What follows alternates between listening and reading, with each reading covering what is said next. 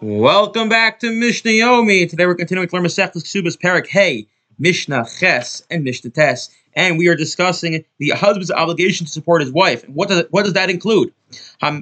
Let's say a person wants to use a third party to pay his wife. This is only with her permission. So the reason we're using this case is we want to really get down to is what is the bare minimum obligation that a husband has to her.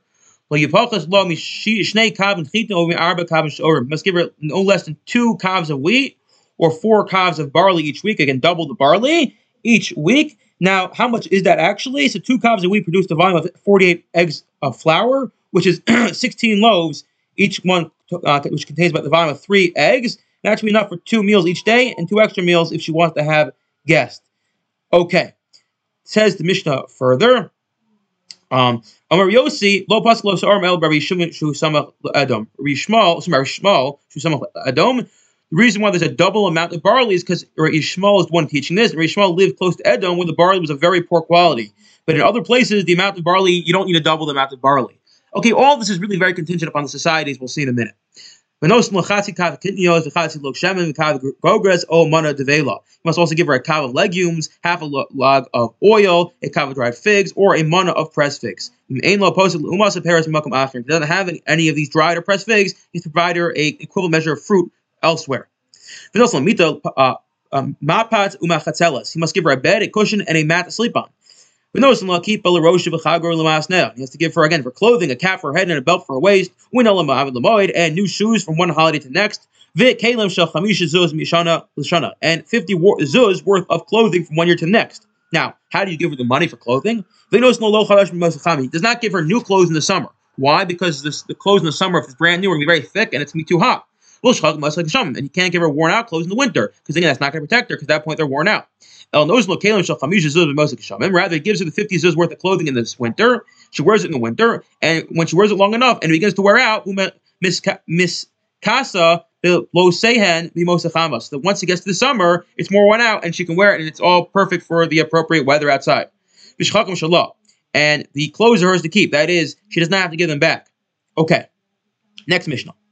So we mentioned this previously in, the, in, in two Mishnahs ago, or three Mishnahs ago, but let's just say it uh, again, that w- the, what the woman makes goes to her husband, unless she says, I don't want your sustenance and I'm going to keep it. But in typical case, what she makes goes to her husband. But the mosif, if she makes more than she needs to make, she keeps that unless the husband gives her a silver mana. So if he gives her this one silver mana, so so so then um so then she um she she gets to, he gets his mosif. He gets his extra part, fine. She also has the right to eat with him every Friday night, regardless of if they make it ahead of time. He's not giving this extra silver money. She keeps the extra handiwork. It's all hers to keep, and the husband has no right to it. So now we mentioned a lot of different tasks she has to do. The question is, how much of these tasks does she have to do? How do you define it? So what is she? What's the standard Rashi must do for him? So let's say she's spinning the wool. She spins uh, the warp threads that weigh five selas in, Ju- in Judea or ten selas in the Galilee. Arab Yehuda, Galilee. Or weft threads that weigh ten selas in Judah, which is Judea, which is tw- twenty selas in the Galilee. Okay, and says in Mishnah, Let's say she's nursing a child, so we reduce the amount of work she has to produce because she's busy.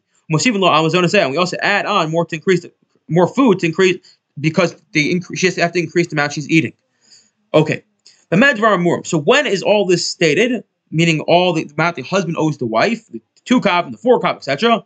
Money should be still a poor person. Uh, if he's a very wealthy Jew, everything depends on his level of wealth. He must treat her in a, in a manner which befits a man of his means. I wish you all a wonderful day.